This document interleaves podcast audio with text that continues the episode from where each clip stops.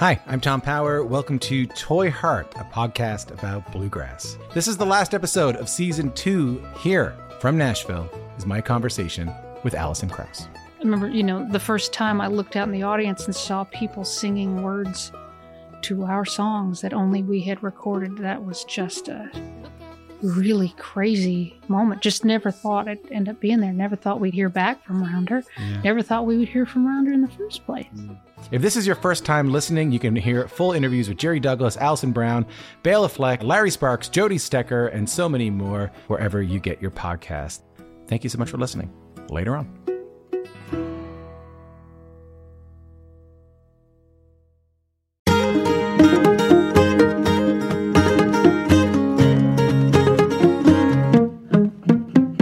Hello, and thanks for listening to Basic Folk, where we get honest conversations with folk musicians on the Bluegrass Situation Podcast Network. It's Cindy Howes. I am the host. Before we get into our conversation with Edie Carey, who is just the best, I want to talk about ways we can stay in touch because isn't that what it's all about? Community building, connection in the modern world. Well, you can sign up for our monthly newsletter at basicfolk.com. That's also where you can find our social media handles at basicfolkpod. If you'd like to make a contribution, we are a listener supported operation. You can do so at basicfolk.com slash donate. If you give at least $5 a month or $60 for the entire year, you'll gain access to our bonus episodes, which are located on basicfolk.com slash backstage. That's right, gain access and hang out with us backstage with your contribution. Thanks a lot. Again, all of the info at basicfolk.com.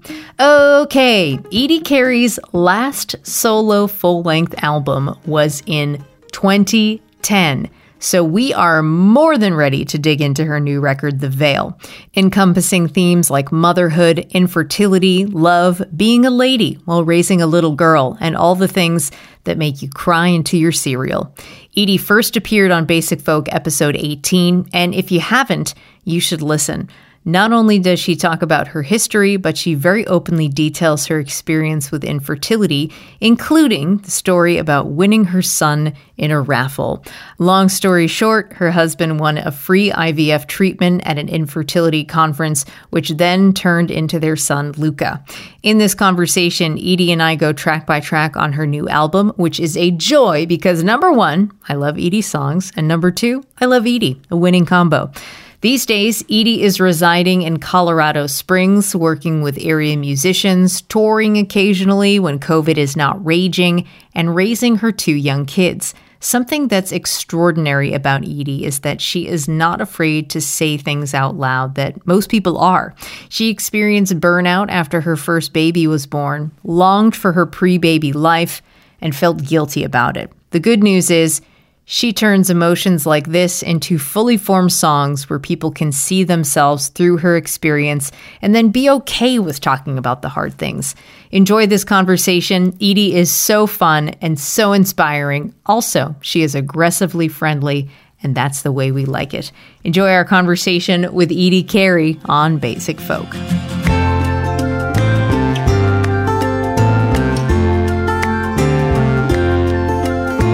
Edie, thank you so much for being on Basic Folk again. It's so great to see you. It's good to see you. Thank you for having me back. We're going to go through your album, The Veil, track by track. Mm-hmm. Um, a couple questions before that. And I just listened to our Basic Folk conversation when you were first on. It was like Basic Folk 16 or something like that. It was like very early on. But Mm-hmm. Yeah. I've I've noticed that my questions have gotten way longer, so apologies in advance. I love a long quest. I'm into it. I love it. I love it. That's a Terry Gross right. thing that has seemed to happen for her too, and I love Yeah. it. I'm totally into it. a narrative in your story is that you know you originally wanted to be a doctor you did pre-med at Bar- barnard but right off the bat you abandoned that idea because two things really struck your fancy. That was music performing music writing music and the italian language. Um, you actually ended up studying in Italy, and that's where every Tuesday you perform on the streets and really, you know, worked on your guitar playing and got your chops up up to speed. But I wanted to ask you about your connection to the Italian language, how that started, what drew you towards it, and what that relationship is like now. Wow, no one has ever asked me that question. Um, that's a really good question. I think I was drawn to Italian because I had sung classical music all through high school, which my voice teachers made me study, not because I necessarily was particularly into singing classical music. I didn't think I was very good at it, but I knew it was a good way to kind of be more versatile as a singer. But I really wanted to sing like Tiffany and Debbie Gibson and Aretha Franklin, an eclectic crew. Um, but when you're singing all these songs and you don't have any idea what they mean, I don't know, it just sort of seemed interesting to me when I had to pick a language in college. I was drawn to Italian maybe for that reason. I think also Italian, which I, uh, you know, anybody who hears Italian, whether they understand it or not, it sounds really musical. You know, it's very kind of lyrical and flowy. And something that I noticed about Italians after living there for a year is they really use a wide range of their vocal space. You know, they go way high and they go way low. And I realized, and like, because I my voice would get tired speaking Italian after a long periods of time, and I couldn't figure out why.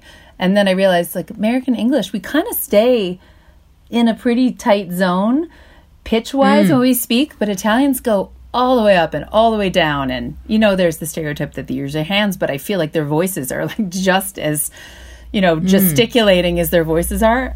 I mean, as their hands are, maybe.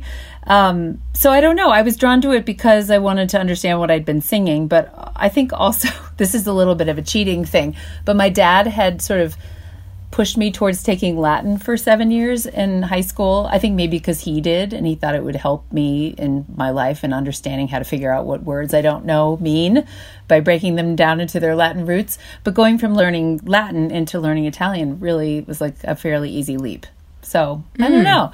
And then I also had a super cool, awesome Italian teacher who I just would do anything she told me to do. And she lived in Bologna, Italy. And she was like, You should go study abroad and you can go play music on the streets over there. And I was like, All right, Daniela, I'll go. and I did. And uh, it was really such an imag- it was a magical year. I don't think I honestly would be doing this job had I not had that year of time and space mm to try out songs for people who couldn't understand them. It was a very safe way to sort of like start to get brave about sharing my songs on the street and then mm. with my friends over there. And by the time I came back, I felt a little more confident in doing that. I mean, it was still new, but I think that was a very Do you keep up time. With your Italian? You know, um, I don't have a lot of occasion to speak it. Occasionally, somebody who's heard my music will randomly write and just say, you know, I heard this song and I love it. And they'd write to me in English. And then it's so fun because I'm like, oh my God, I get to respond in Italian. So occasionally I'll get to write it. And I do have friends still that I lived with over there with whom I keep in contact. So I will speak with them as well. Mm. Um, I actually still think in Italian a lot because I never want to lose it. So I'll often say something to my kids, and then in my mind, I'll say, Now, how would I say that in Italian? It still feels like this sort of ghost version of me that's in me that mm. doesn't really get accessed very often, but it still feels like this very big part of who I am. And that feels sort of silly since it's not that current in yeah. my life. Would you ever write a song in Italian? I actually meant to do that for this record. I mean, not necessarily the record that became The Veil, but when I was sort of collecting songs. And uh, I was kind of like, God, it would be kind of cool to write an Italian song. And then, I don't know, the other 12 songs kind of took over. But it is absolutely something I would really love to do. I feel like I'd be nervous to do it, but why the hell not? I think it'd be really fun. my God, all of these songs on this album would make me nervous to write. So uh, it's not a new thing for you, I would think. I like getting uncomfortable. I'm really into it. um, all right, let's get into the songs on The Veil.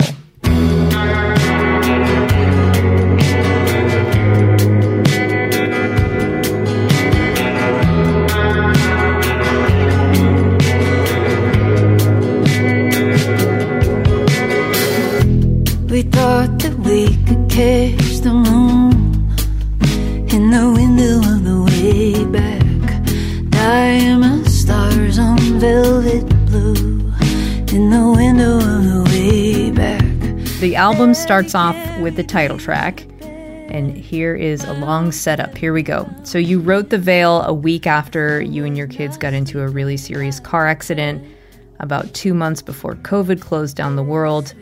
In one verse in the song, the veil refers to the thin shroud of security we want to believe we have between us and danger, how disturbing it is when that shroud is suddenly taken away. It's also about the loss of innocence that we had once had as kids.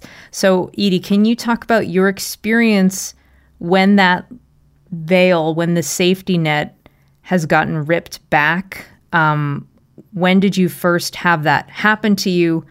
And how do you mm. think it impacted your psyche? I'm thinking of like, you know, we've all had these moments where all of a sudden, like, you can't breathe, you lose control, your emergency voice mm-hmm. comes out. So I don't know if you have like a, a visceral moment of when that first happened. Um, that is such a good question. I think, yeah, you're so right. We all have those moments where you sort of feel like your skin and your blood go cold. Um, that accident certainly was one of those moments. I honestly feel like probably the first time I ever really had that feeling, you know, probably was when I was really little and finding out my parents were getting a divorce. Um, but I was so small. Mm I was only four when I probably knew that was happening, and maybe it was a more gradual process. Um, but really, sort of understanding, like, okay, everything that I have known up till now is has it not been true, or everything's changing, and the world that I have known is now shifting. Um, again, I was too little to really remember that, but I, but anytime you have kind of one of those big like oh i'm now about to like move into my next biggest skin or my next big skin like i'm letting go of who i've been before now and now i'm going to go to this next phase. Um, i i think probably when i was about 15 i had a really terrible depression when i was 15 that kind of struck kind of out of nowhere. Um, and i do remember like just sitting at the table with my stepdad and his family and my mom and my sister and i just sort of had this like wave of that feeling of like nothing is okay and I don't know why. And it was such a terrifying feeling. And I think that's the first time I remember feeling that. And uh, in in some ways, even though that was so scary, I came through it and it was okay. But it took a long time, and I felt like a year after that happened. Yeah, I guess it was probably about fifteen. About fifteen.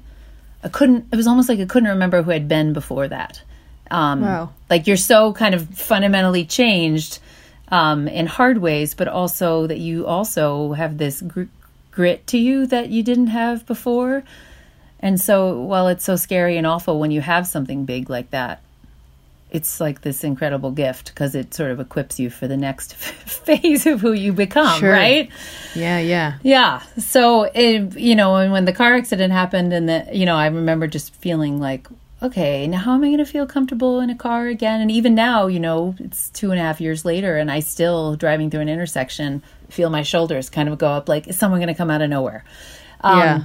It's certainly way better than it was, but it, you know, when you have an experience, like it leaves a trace on you. And even if it gets yeah. easier with time, it's there and it kind of always will be. But that's also what makes us richer and stronger and hardier and more able to laugh at the hard stuff, right? It's because mm. you because you come through it and then you're like, all right, I'm a little uh, grittier than I was before, and that's okay and that's good. I'm more ready for whatever the next thing's going to be.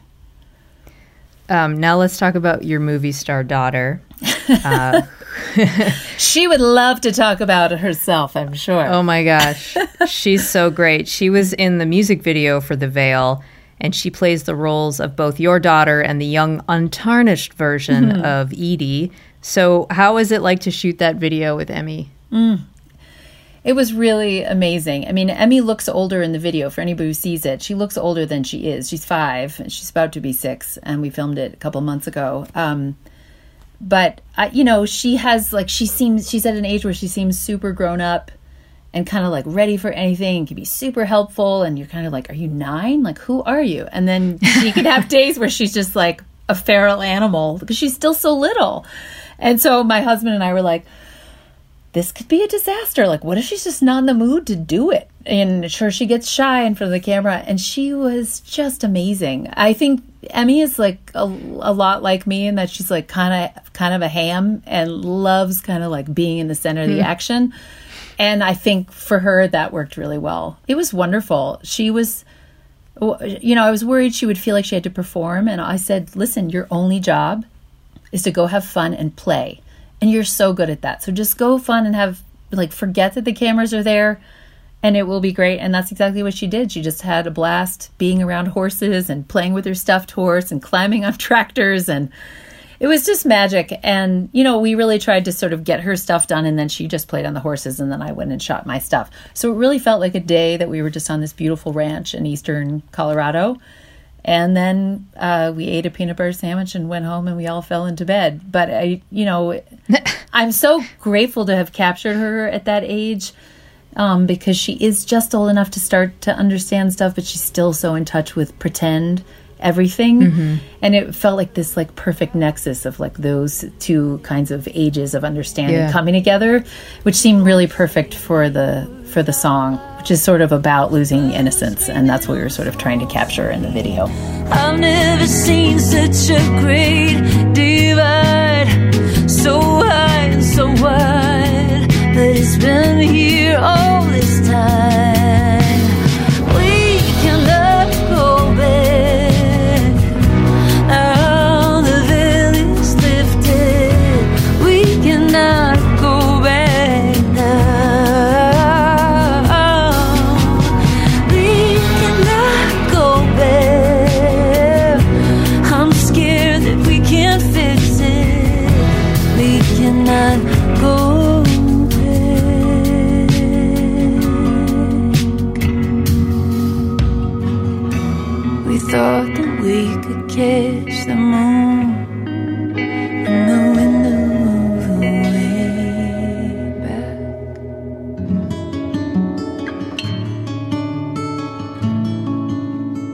next song is The Old Me.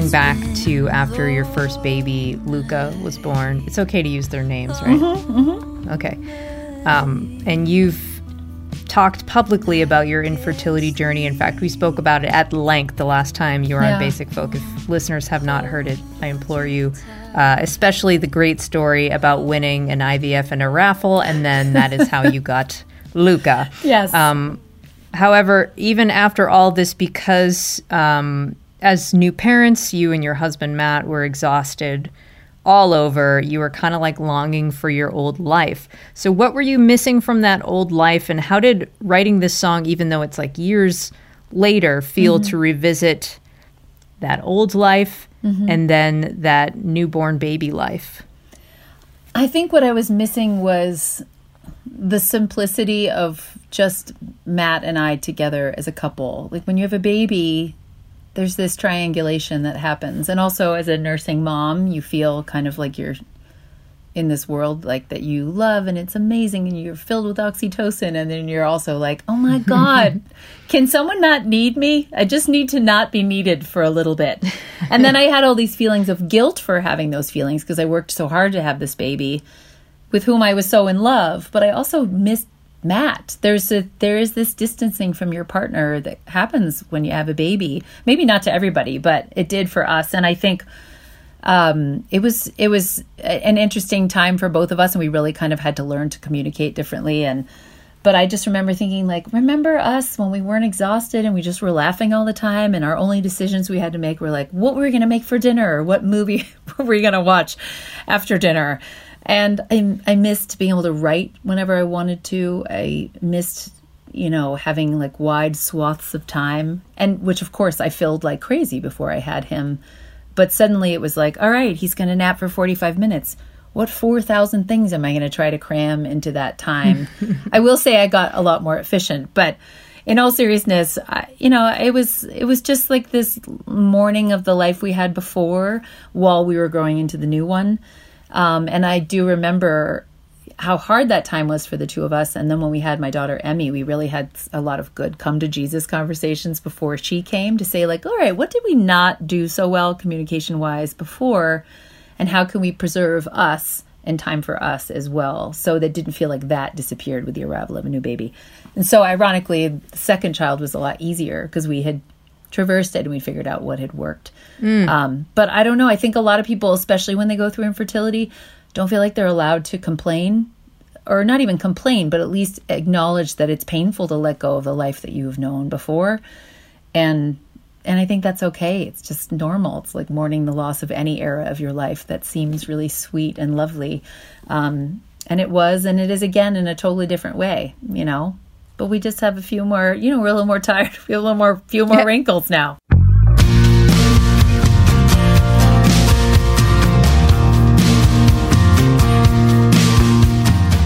The Chain that you co wrote with Colorado songwriter Megan Burtt is about feeling like we're never enough in the eyes of another, that no matter what we do or try to prove, their view of us remains unchanged. It's a song of realization, recognition, and ultimately letting go. By the way, Edie wrote a really good track by track.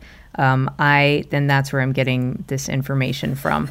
Um, I have a friend named Janet who is a life coach, and she will post these great things on her Instagram. Um, the other day, she posted one of like a sea otter, and it said, "You're doing better than you think you are," which. Like in any other, if any other person posted that, I would be like mute Delete. Delete. yeah i like highly enjoy when janet posts that because like i know janet and whatever but anyways i enjoy it because you know burnout is real hmm. you know so being enough like how do you relate to being enough and where do you struggle with that and how do you catch yourself and stop from thinking that you aren't enough Oh God, I wish I could say that we wrote the song and like all those feelings of not being enough just disappeared. But I think um I don't know if you ever I don't know. I certainly haven't figured out how to feel that way. Um but I feel like I'm a lot further along on the journey maybe than I certainly was when I was younger.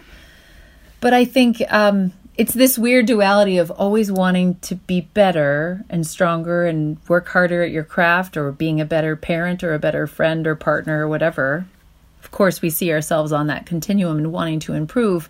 And yet we also want to feel like we're okay just as we are right now. So like how do you synthesize those two thoughts? I don't know. I don't I don't know that you totally ever can as a human being because it's just sort of the nature of who we are in a lot of ways. Always kind of asking those questions and and in your own life you can feel like you're totally enough in the eyes of certain people and that they love you just as you are with all of your, your crap that never goes away. And then there's certain people, like we talk about in this song, that like no matter what you do or how many shiny things you bring them, it's just like the, the carrot dangles ever farther away. And and some people for whatever reason are gonna always make you feel that way because they feel that way about themselves and so therefore they have to do that to you. So i guess it's like what we were talking about that day she came down to visit and uh, we were just going to sort of hang out and eat lunch and all of a sudden we were writing this song but we were just talking about how you know how long do you go down that rabbit hole with the person and at what point do you sort of say like this is an empty hole that i'm never going to fill and i could keep trying and suck the life of, out of myself and of you the person that i'm trying to satisfy and just sort of yeah it was just kind of a healing song that we both felt like we needed at the time and it was uh, just sort of came out magically. I'm so grateful we got to write it together. It's the only co-write on the record and i'm so happy we wrote it together. I just adore her. There's this thing uh, maybe i could look it up real quick on Yeah. janet's instagram I- actually. you gotta give me janet's instagram. I'm gonna follow her. Yeah. Her name is janet forrest. Of course it is She was telling us about this book called Biff Quick Okay. Responses to High Conflict People, Their Personal Attacks, Hostile Email, and Social Media Meltdowns. oh my god i need to read that book Janet and I need to be friends. Can you pull me into the Janet fold, please? Yeah. Okay. I'm gonna find her On out- it. on it. Send me send me your Insta stat. That sounds like a book I need to read. I mean, I I think it's just so easy to get pulled into that stuff, and it's um, because if you do feel that way and you think, oh, if I just do one more thing, then they're finally gonna see me. They're finally gonna like like get me, or I mean, I certainly feel that way in music all the time. It just where you're like, oh, that that per, that reviewer just is never they don't get what I do and they're never going to get what I do and and then sometimes you make a record and they're like, oh yeah, she's not so bad, and then that feels so validating. It becomes this intoxicating intoxicating drug that you hate that you want to have in you. Yeah. that's that's like what an exhausting exercise. I could just be hanging out with my kids, like doing fun. Mm-hmm. What are we, instead of that. 23 years old? What are we exactly? Right, Janet? Listen, listen, Janet. Janet wouldn't approve of that behavior. I can No, tell you that definitely much. not. No. Never be enough for you,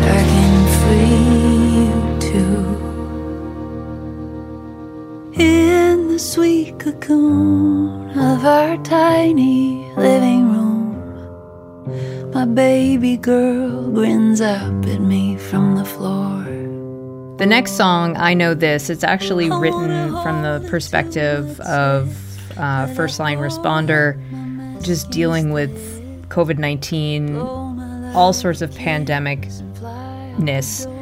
The thing that I took away um, from this is in your track by track, you were writing, you wrote that you couldn't stop thinking about New Yorkers, like once the pandemic hit in April of 2020. Um, like you lived in New York for six years. Also, that was during 9 11, and you have like a really strong connection to the city. And that really resonated with me in terms of like the sensation of home during a crisis. Like, I felt this for mm-hmm. Pittsburgh when the pandemic started and I was in Boston. Mm-hmm. I felt this for Boston when I was in Pittsburgh during the marathon bombing. Hmm. How does that sensation of home hit you when a crisis occurs somewhere you're connected and you're not there? Oh gosh, that's so interesting. Um, well, I think in general, I feel like when you live in a place, it just sort of gets in your bones and it stays there forever, even if it's a place that no longer serves you. And New York, for me, like eventually started to take more energy than it gave me. And initially, man, it gave me so much. I just was on such a high living in that city. Um, but I think uh, so. You know, any of the places I've lived, Portland, Maine, or uh, Atlanta, Georgia, and Boston, or just outside Boston, where I grew up, where we both grew up. Um, yep. 508. 508. Well, was I 508? I don't remember what I was. Oh, it's terrible. 781. 781. I was just mixing it up with 718, which is Brooklyn. Which is Speaking New of New York, thank you. My God, my number dyslexia is really showing up right now. Um, and what I was going to say about New York, I mean, uh, I think New York is, has certainly, of all the places that I've lived, has been the most formative. Having gone to college there and starting to play music there, there's just this like deep connection with it. And then I was still living there when 9 11 happened. I was home that morning. I'd just flown home from Las Vegas the night before, and I was about to go play in Washington, D.C., a gig at a college. And then 9 11 happened. So I think if like I wasn't already deeply, deeply tied emotionally to that city, 9 11's surely like seared that into my bones. And so to then see New York going through what it was going through before it really started to spread the way that it did all around and continues to right now, um, I think that it just, I, it's like, it just was devastating. I, and I could not picture a, a city that's so teeming with people and energy just it, it just I kept picturing everything emptied out, and we were also those images that we you know that people were posting of aerial views of London totally just empty of human beings. And Paris totally empty. And New York of course was in there as well. It just made such an impression on me. And how it was like a relief in some ways because those cities are so overwhelming and intense but also that's not how they're supposed to be. The that's the beauty of them is the energy that they create and that's why people go there. So, um, yeah, I think once you live somewhere and you have those kinds of bonding moments with, you know, the people that are in them, like there's just part of who you are. It sort of becomes woven into you. And I don't know, like, you, I think, I, you know, the marathon bombing, I had the same exact reaction. My dad still lives there, and I know your family's still there too. I think wherever you have people, whether they're your family or they feel like family, you just feel it hurts in ways that you can't explain. Water so hot it turns my skin red.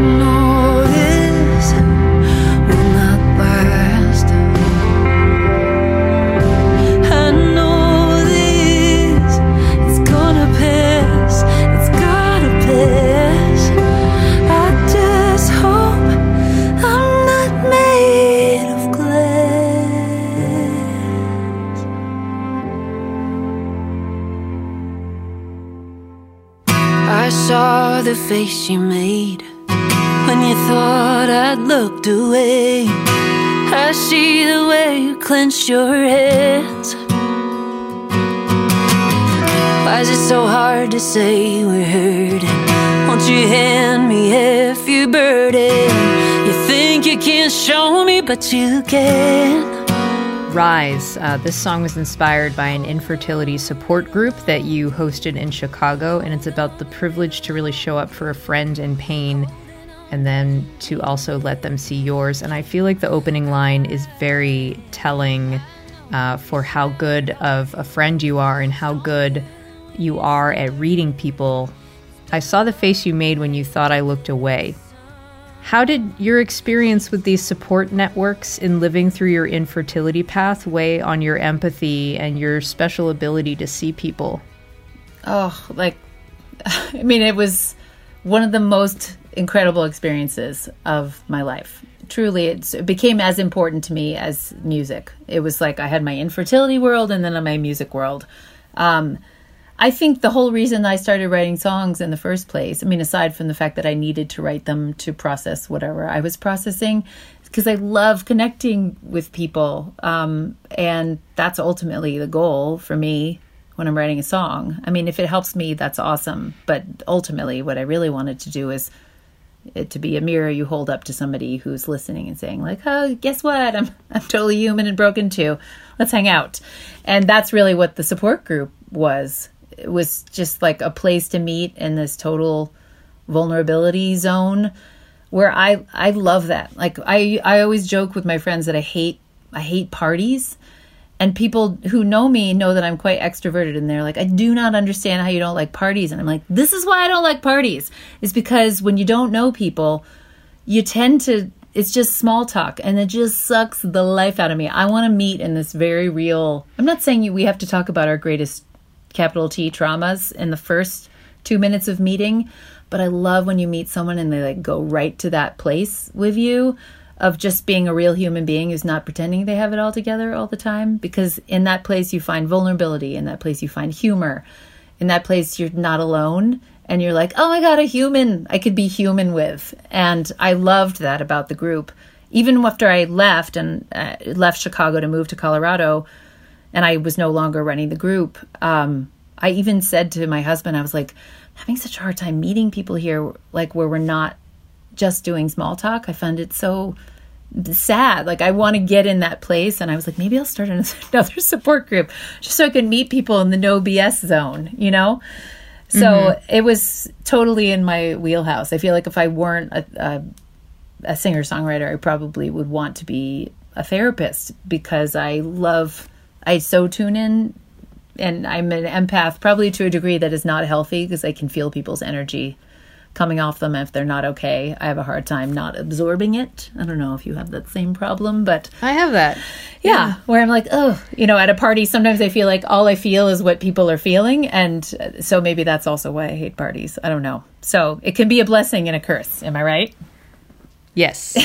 this Rise is one of two Rose Cousins contributions on the album. And the last time we talked for the podcast, we did not even get into the Rose Cousins world. We didn't? Rose is your. No, we didn't. I am that's shocked. crazy. Rose is your best friend. She's a singer songwriter from Canada. Um, you've known each other for maybe like almost 20 years. Yeah, pretty Getting close. Pretty getting there. close. Yep. Yep. Can, can you talk about your connection and what it's like to have not just a friend like Rose, but like a musical best friend, like someone to relate to on a musical level? Um, I have to say I've never had a friend like Rose before. Um, and you know Rose, she's a very singular human being and really like she's one of the most remarkable people I've ever met. And when I say I've never had a friend like her before, um, we have traversed so many different uh, life changes and life experiences together that have been really hard for us individually and also together. And where you can kind of get into tough spots with a friend and you can say, all right, well, we're just going to gloss over that and never talk about it and then hope that it doesn't come up again. We kind of like have really we've been through some really hard stuff together and i think that's why we're so close is because i can be so raw and so real with her and she feels the same way. Um, and from that uh, i feel like you know all these other wonderful things come. Like i can you know i was terrified about doing a kickstarter for this record. I'd never done one by myself. And rose was like my emotional doula on that front. And really i could send her stuff and she'd be like nah uh, it's okay. And if she would tell me honestly if something was working or not working. And i it's so wonderful to be that like to have someone be that real with you because then you can just trust them implicitly um, and i do the same for her and i think that is remarkable as far as the musical side that has been there from the beginning like matt smith i don't know if you know the story of how we met but matt smith had her open for me at passim when she was just really starting to tour outside of canada and uh, I think he was like, "Oh, these two idiots, they're really going to get a lot. they're going to crack each other up." And it was just immediate. like we just had an immediate ease uh, and uh, total like hilarious like idiocy together. And I'm so grateful for that. But also, not only did we have that kind of friendship, like fun chemistry, we also just immediately loved singing together, and our voices just seemed to know each other. And that is the coolest thing. And that just never gets old. It's so magical when you find people that you can sing like that with. So I just hope we get to do more of that. I haven't seen her since before the pandemic, but we talk almost every day. And uh, yeah, I miss her a lot. She's friggin' amazing. I never knew your mother. The next song, The Day You Were Born, She's been gone so long, and I'll never get to thank her giving me her son and all the light you bring me when my darkness comes. Edie. This is the most ridiculous song on the record. like, what the actual hell? It's so emotional. And you said even after seven years, it's hard for me to sing this song without becoming emotional. So mm-hmm. it's a love song to your husband, who is a great dad, and it came naturally to him right away, even when he did not have that same experience of a, a great dad there for him when he was younger. So, how has writing and sharing this ridiculous song helped you better understand where Matt came from? I have to I have to often revisit that song because as our kids get older and we you know it's I mean we all know when you have kids they kind of like show you all of your stuff that you haven't looked at in yourself. And it's just so uncomfortable sometimes. Um and you know Luca's oh, he's going to be 10 this fall. I mean he's like heading into teen land and he's so smart and so in, emotionally tuned in. Both of my kids are but in very different ways. And they always are especially lately, just like really showing all the things that Matt and I don't really realize that we do or that we carry from our own childhoods. Um, you know, I feel like when I sing that song, it's this constant sort of recheck in like when he and I get the kids in bed and we're sitting there on the couch and it's been a hard night or somebody had a meltdown and we're like, oh God, what if we're doing this terribly, terribly, terribly wrong? I mean, I think every parent asks that question because ultimately, when do you really know? I don't know. Is there some day where someone's like, and by the way, this was terrible, but this part was pretty good that you did here?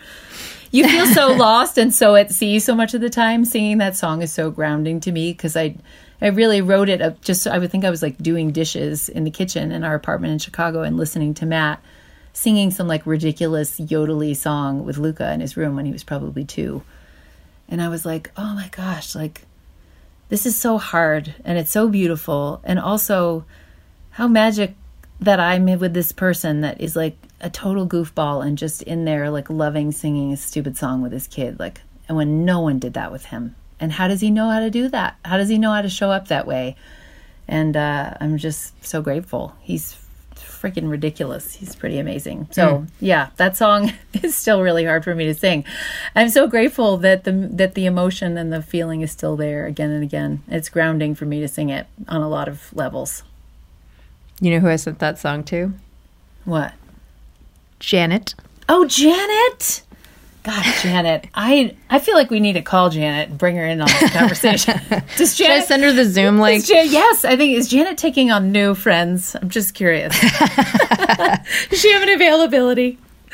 Oh yes. Um, Teacher is the next song, which um, I have a thousand questions about, but I'm going to keep it to three. Okay. Why are you always frowning in the mirror? Don't you know your little girl's watching you? I wish you could see yourself clearer. How the lines on your face, they just let the light through. I think this is this is a good summation of it. Teacher is a song about setting a good example for your daughter when it comes to being a woman in the world in terms of things like body image, wearing makeup, perhaps aging. Mm. So it has to be such a hard balance to be dealing with your own problems while having this little shadow, right? Mm-hmm. Who notices everything. Everything. Mm. Yes, yes. It's just so interesting. I mean, I'm aware of that. I was aware of that stuff when Luca was a little boy to some degree, but it's just not going to be internalized the same way that it is for her um, yeah, when I'm putting on makeup and she's looking at me like, "What are you? What are you doing? What is that?" And I was like, "Oh God, how do I explain this without her feeling like I'm somehow saying I'm not good enough?"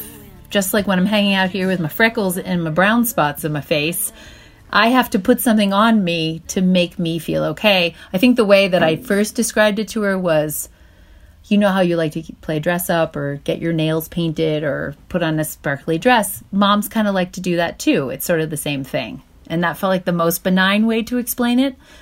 But still, I, I don't really know how to navigate it the right way. I mean, I think so many of us who have daughters are like, duh, never talk about your weight in front of them, never talk about you know how you fit into your clothes and all of that stuff. Like i i try to be so careful of it but i also know my influence only goes so far. And as she moves further totally. further away from me she will have influence from her friends and what she sees on tv and the movies that she watches and you know but i watch my own mom who lives here in town like how she feels about her body at 77 and her face changing. My mom is a great beauty. And i feel like you know that is a burden and a wonderful thing. And I think that uh, I watch her relationship as her body changes and she's navigating that. And now, as I'm doing that in my late 40s, and like, what's the best thing that I can do to try to have Emmy hold on to the at homeness that she feels in her body? I don't know. Mm-hmm. I, I really don't know. I'm trying to figure it out and do my best to just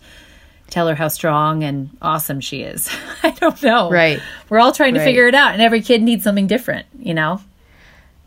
Have you? I mean, she she's probably too young to have this conversation, but have you considered talking to her? I'm not a parent, so what do mm-hmm. I know? I, I know you know so much. um, I am a lady, though. Um, mm. But have you considered like talking to her at some point about like exactly what you're saying in this song? She hasn't actually even heard. Well, actually, maybe it's been played around her. But she's not Luca. Tune my son Luca tunes into lyrics a lot. Emmy doesn't so much. Occasionally she will. Um, I think as she gets older, yeah, I think as she gets, and I don't even think that much older, it would probably be a good idea for me to, instead of being so afraid of talking about body stuff at all, I think it would be great for me to address it probably more proactively. It's so funny because Emmy, until recently, Emmy and I would shower together all the time and she'd make comments about my body. And I would be like, oh God, this is like so mortifying. But I, so she'd say something like, Mom, your butt, it's so baggy. And I'd be like, Duh. but, you know, I mean, she's not wrong. And I would be like, I know, my butt is so baggy. And you know what? I like it like that. You know, so I'm constantly like turning it that way, or she'd be like, Your your body's so funny, like how your belly does that thing. And I'd be like, Oh God, okay, just like hold it together. I'm like and in my in my mind I'm like mad because I'm like, I carried two babies. Of course my belly does this thing.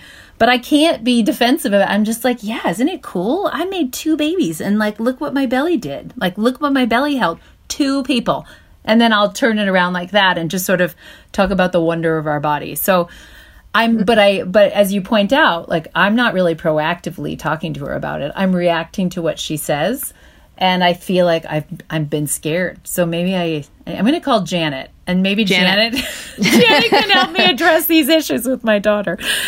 Oh, I feel like, I feel like Janet would must have a really good meme. She's like, I have a book with uh, how to talk about cellulite with your daughter. Exactly. So yeah, it'll be interesting to see as she gets more tweeny how how I start to navigate that. I'll I'll report back in a few years. Yeah. I kind of like that idea of you taking control of the narrative of like, you know, guess what? Yeah. The stuff that you're feeling, everybody feels it and Everybody it's not right. feels it. Absolutely. Absolutely. You're right. I mean, like we started to talk about like how babies are made and both my kids were made with in vitro, so like they started asking like what if you don't do in vitro? Like how does that happen? And you're like, okay, I thought we were just going to the post office, but apparently we're talking about this today. and I'm really open about that stuff. But it's just interesting how body image is still, I think it's so hard because it's still so hard for me. And I, I'm like talking about sex with my kids is not scary because I, that's like already, I already passed the embarrassment with that. But like, all the things that we feel every day when we look in the mirror, like it never totally goes away because we're constantly changing and having to like re up our understanding and acceptance of those changes. So maybe that's why it's hard to proactively talk about it. You know, mm-hmm. we're still in it. Sometimes you have to be north of an experience to be able to talk about it, and I'm still deeply in the center of it all. I know those voices and all their lies. Maybe it's time we set them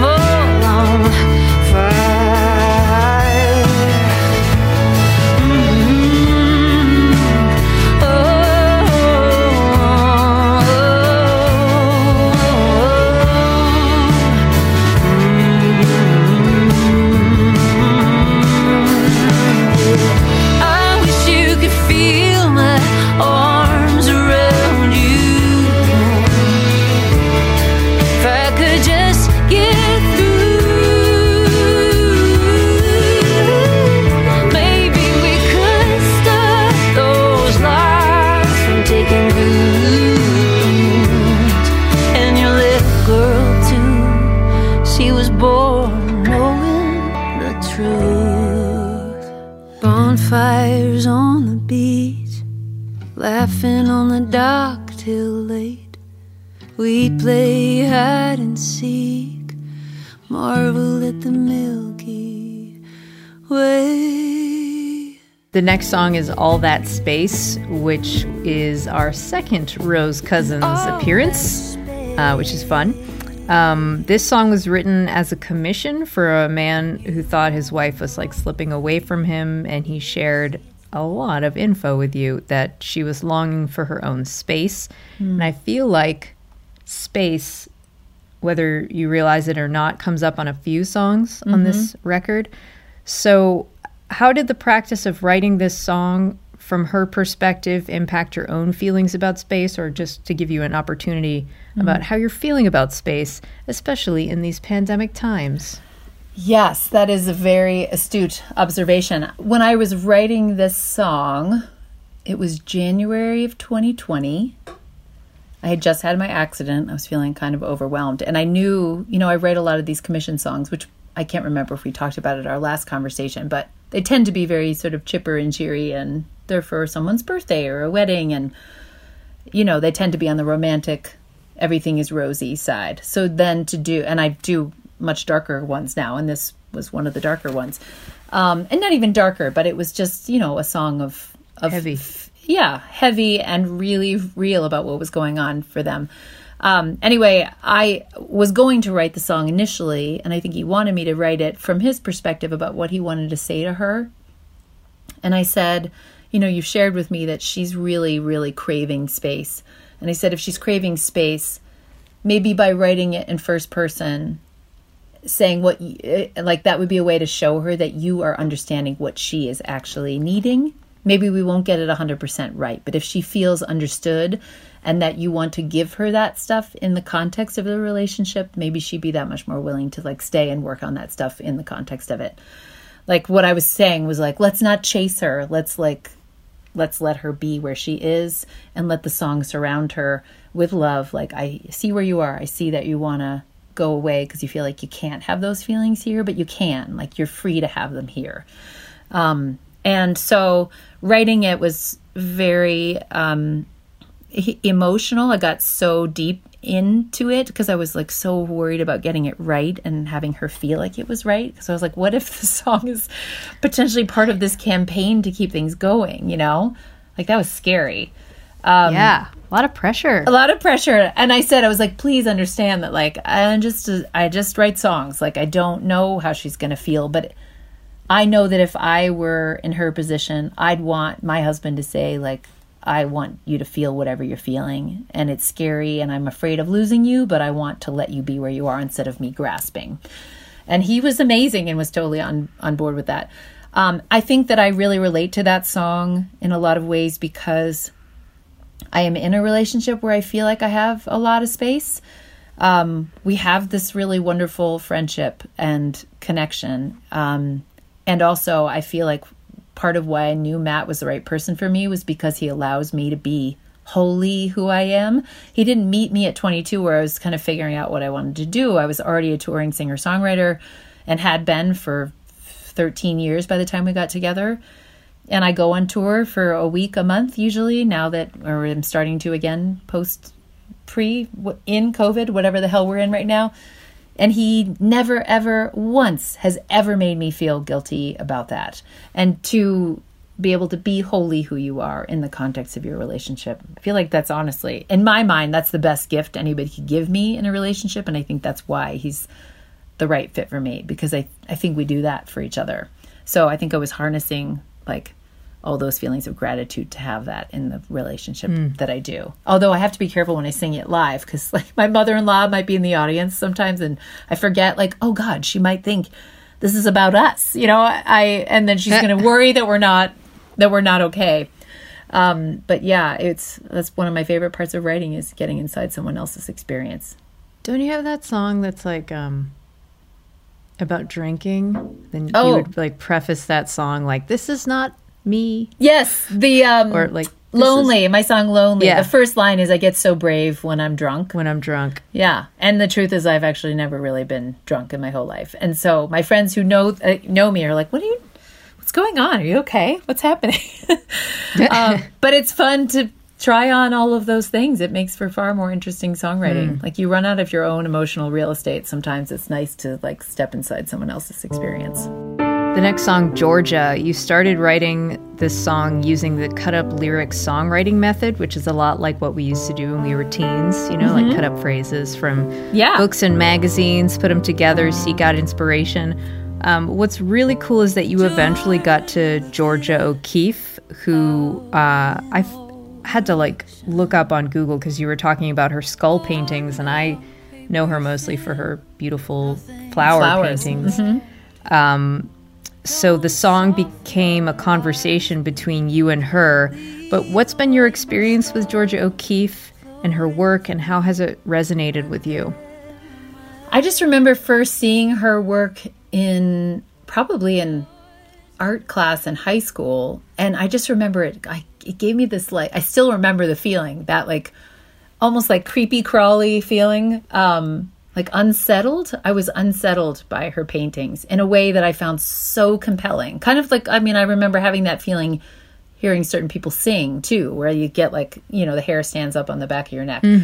Um so you know I mean I love her flower paintings absolutely but her skull paintings and her desert paintings have always been the ones that have haunted me probably because they're sort of this reminder of your own mortality and and it's they're lonely and and spacious to bring back the theme of space Whoa. whoa there it i just brought it right back um and then i remember seeing her husband alfred stieglitz's photographs of her and she just looks like intimidating and defiant and like sort of mad but like so self-confident like she's just such a badass she just always has had this crazy like it's almost like i just had this like immediate crush on her when i saw her work and then uh, seeing her in these beautiful photographs. I mean, the p- photographs he takes of her are so sultry and sensuous, and then also kind of hard edged all at the same time.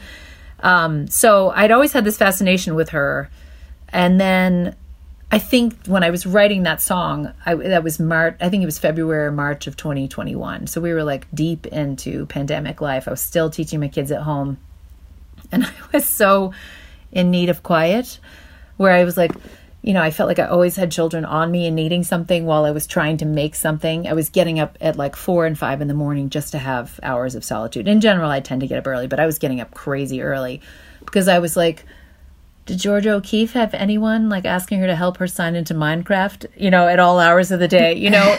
and of course, I'm grateful, love my kids. At the same time, to never have any separation for all of those months was hard on all of us. And I was thinking, like, what is a life like for an artist woman who has chosen not to have a family? And, you know, she would have wide swaths of time to just sit in the desert and like create these beautiful artworks. And that was her only thing she did all day. Again, I wouldn't choose that ultimately because I love being a mom. And I also was having these like fantasies of like, oh, wide swaths of time to make my art for a couple weeks would be super awesome. Then I'll come home and be ready to be more present. But it just turned into like, what would she think of us at this time? Like the look at you and look at us. We're all like spinning out in every direction, trying to be everything to everybody. And she would think it was just so stupid and so ridiculous. And, and I just kind of needed that message. And uh, so I stole it from her, whether she wanted to give it to me or not. Was it water on the desert? Or the cold glare of the canvas? Or did it change with the weather?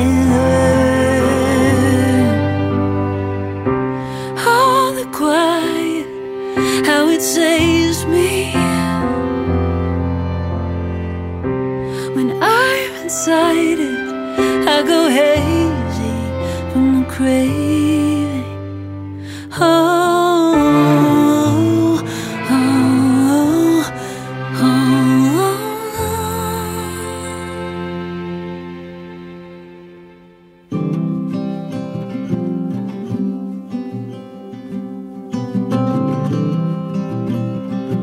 The next song on the record is The Cypress and the Oak. oh, anyone could see. Even before you fell in deep. Shane behind her in his physics chair. His fingers woven in her chestnut hair. Which is another song commissions for old friends. Is it Fred and Becky?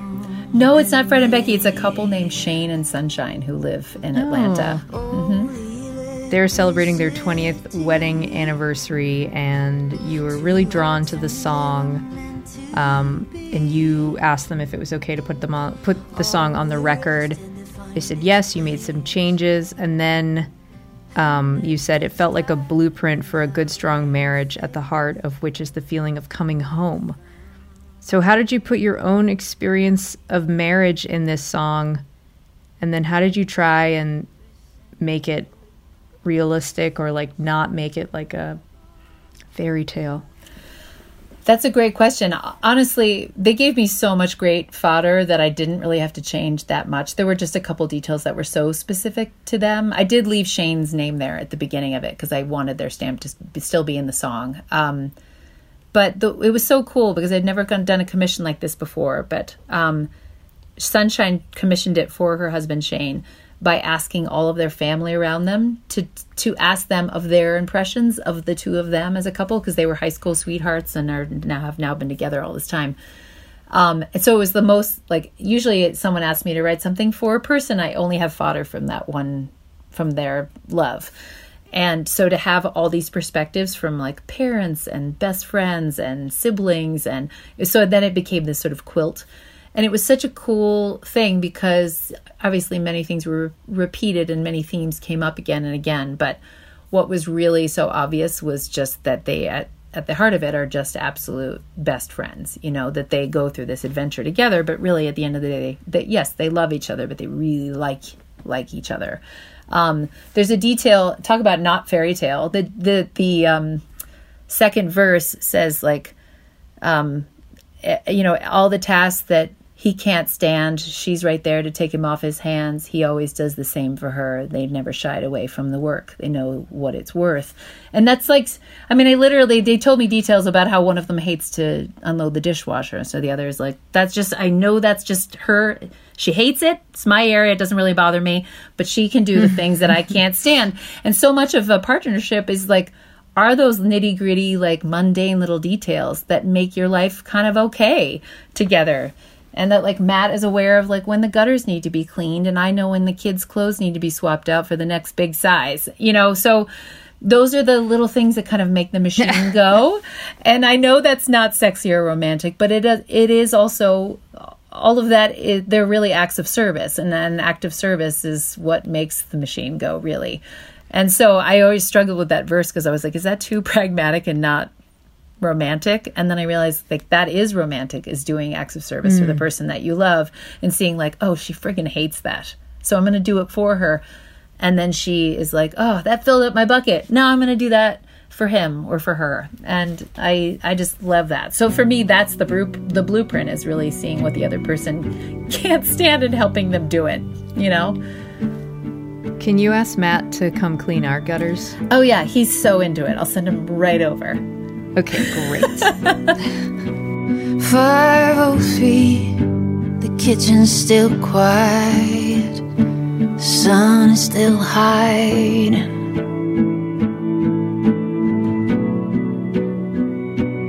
Couldn't sleep, so I thought I'd quit trying. I quit trying. Getting closer to the end, uh, this song is who I was, which you call your Pearl Jam jam. and I, Edie, also heard Cranberries yes. in there too. Yes. Some big time, uh, but really cool production. Uh, I feel like there is no Edie Carey song like it. Mm. Um, it's a song about living long enough to look back on your life and having actual errors to point to and remember the person you've been and to see how you've changed, etc., and so on. Mm-hmm. Um, and you said being a mother to a little girl who is five, which is the age when my parents divorced, has been unexpectedly healing. So, what has that process taught you of being a mom to a child who's now that pivotal age that you are? What has that process taught you about your child self and who you are now? Um, I think, I think I've always thought of myself as being much younger emotionally when I think of myself at four or five. I think, oh, I was so little. I didn't really understand what was going on. And on some level, I probably didn't totally. But now being around Emmy, I'm like, oh God, I think I probably had a much better sense of what was going on. And and that's both reassuring and um, uh, uncomfortable to think about because I like to think that I was like, la la la, I'm just playing with my Barbies and everything's fine and it's great. We have two houses and two Christmases and all the things I used to say that were like a way for me to make sh- everybody think I thought divorce was okay, which it wasn't. It was hard to hear my dad answer the phone when my mom was calling and hear his like chipper tone turn dark. That was difficult. And those stuff, you know, those things got in there in ways that I don't think I really realized. And I see how observant she is, um, and yet also how resilient.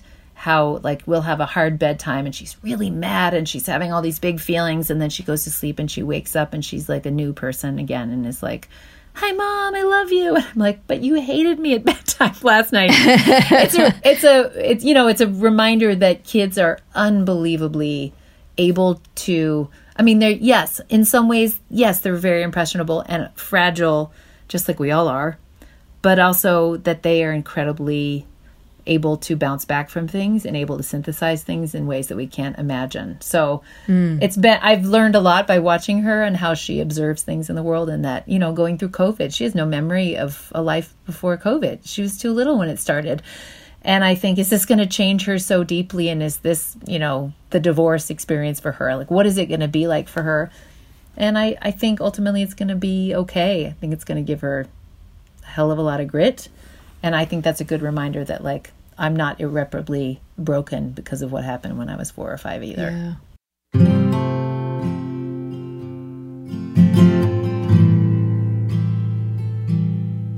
The last song on the album, it's a doozy. uh, it's You're Free, and this is a long setup again. So, uh, just to give listeners some context, this song came out of your second try to have a child, um, a biological child. Uh, Emmy is from an egg donor, which you went to eventually because you did find out that none of your embryos were viable. But the horrible anticipation that you would feel waiting for the call it was kind of like even worse than the news the um, the bracing for the pain. Um, then you describe like the lightness and the freedom that you felt um, and it kind of reminds me of like some buddhist things when i was like dabbling in buddhism um, where they talk about the fear of pain being worse than the pain itself and that acceptance and suffering.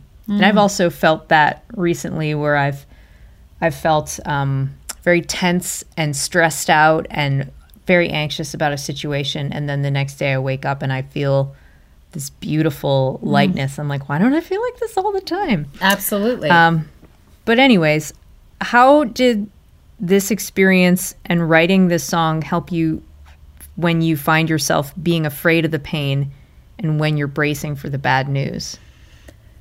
I wish that I could say that I've gotten better at the anticipation, the anticipation and fear of pain.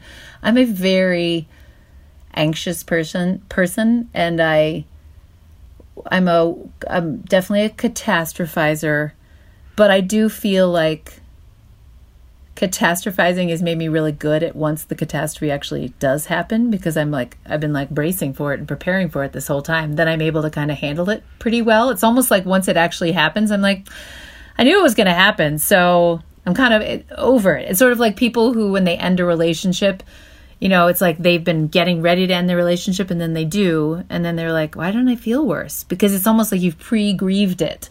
And then maybe the other person is like, what the hell just happened? And then they have to grieve it once that's happening. But I, I feel like when you spend so much time worrying about the worst happening, when it does happen, you do, you do, for better or worse, you do handle it fairly well because you have been ready for it. Um, I wish that I was not such a worrier and that I didn't like wake up at four in the morning and like think about all the things that could potentially go wrong and do that brain spinny thing in the night. I wish I could do that less. Um, but I just sort of on some level think that's how I'm made. Just, you know, I'm meditating more and trying to make it a little bit better. But um, I do feel like that that particular experience was you know, I I knew on some level in my bones that the news was not going to be good, and that all the embryos that we had made would not be healthy um, or viable. Um, but at the same time, how freeing it was because I didn't have to do IVF anymore. I, I it allowed me to say, okay, I've done this enough times. My doctor even was like, "You don't seem good. Like it's time to move on." I mean, she said that very lovingly, but like, let's move on to the thing that's going to work. And once we went to egg donor, all of a sudden all the news was good and then the news became emmy and now emmy is almost six and the minute we were able to let go of that struggle while it was so painful, it was so freeing. And mm-hmm. I didn't expect to feel that way. I really like after I got that news, I was like, I was almost giddy. Like, and I was like, why do I feel excited? Matt was like, what is wrong with you? This is terrible news. And you were crying and crying, and I was. But then I felt giddy because I was like, I did everything I could. And it's okay to let go of it. And now I don't have the have to have the fear of what I was anticipating. Now I can at least let go of that fear and move move on to the next thing I'm going to be worried about. Man, um, there's like so many more things to talk about with you. So I hope every time you release an album, you can come back on the podcast. I would be thrilled. You asked such good questions, dude. Thank you so much. Oh, thanks. Well, before we let you go, and Yeah. this is not goodbye quite yet, Okay. we have to do the lightning round. Oh my God. Yes. Okay. I've had my caffeine. I'm ready. Okay. What was the first song you learned on the guitar? Steady On by Shawn Colvin. Of course. Yeah. I mean, duh, obviously. It's so cliche, but it's an amazing song. Karaoke song. Um, I Can't Make You Love Me, Bonnie Raitt. I feel like Rose Cousins also. I mean, it's one of the best songs of all time. Sung by one of the best singers of all time. Ah. My karaoke song is all of your songs. Right. it's Edie, called Edie, karaoke. I don't know if I've ever witnessed that, but I really need to. Well, the story is real quick story for our listeners.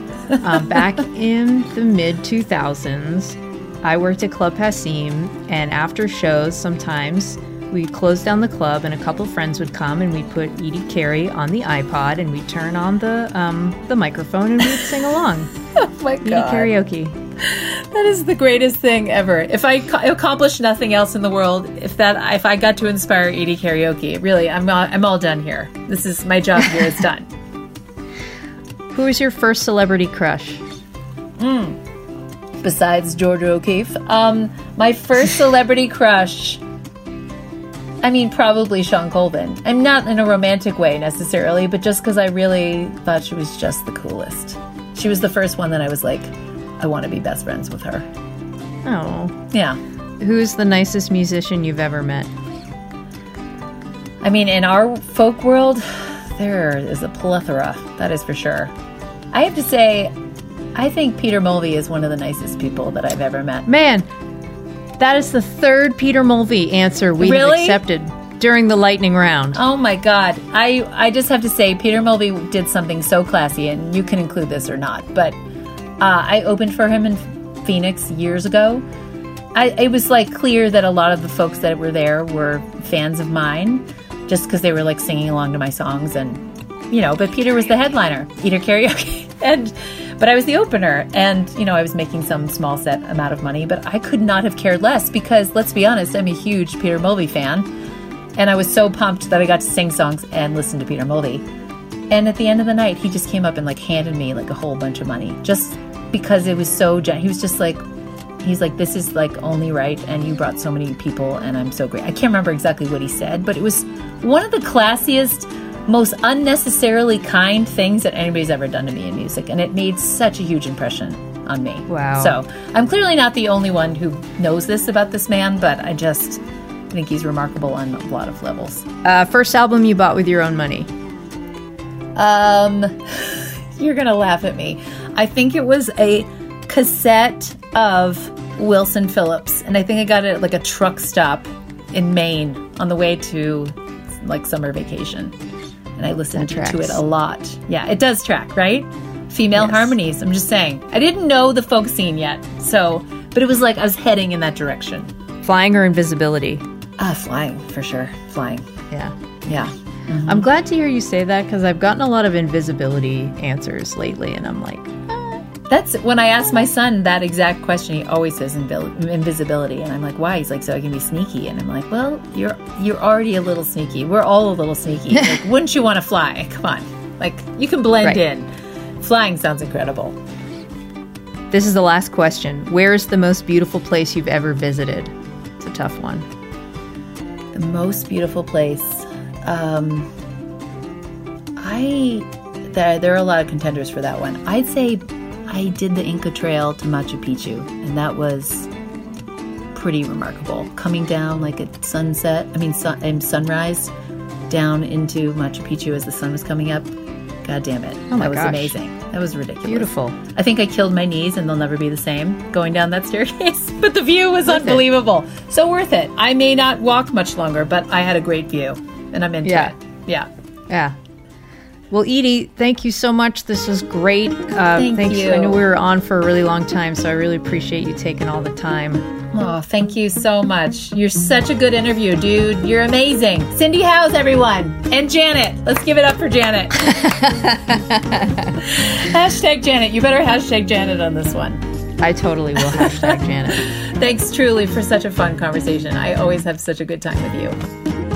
This episode of Basic Folk was produced by me, Cindy.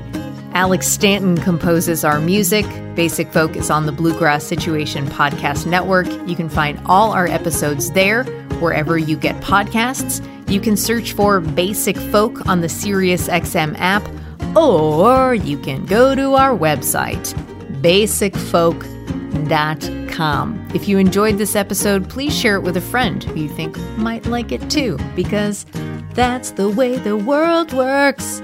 We share and we care. All right, there you go. A little Easter egg for you me singing at the end of the episode. Okay, talk to you next time. Bye.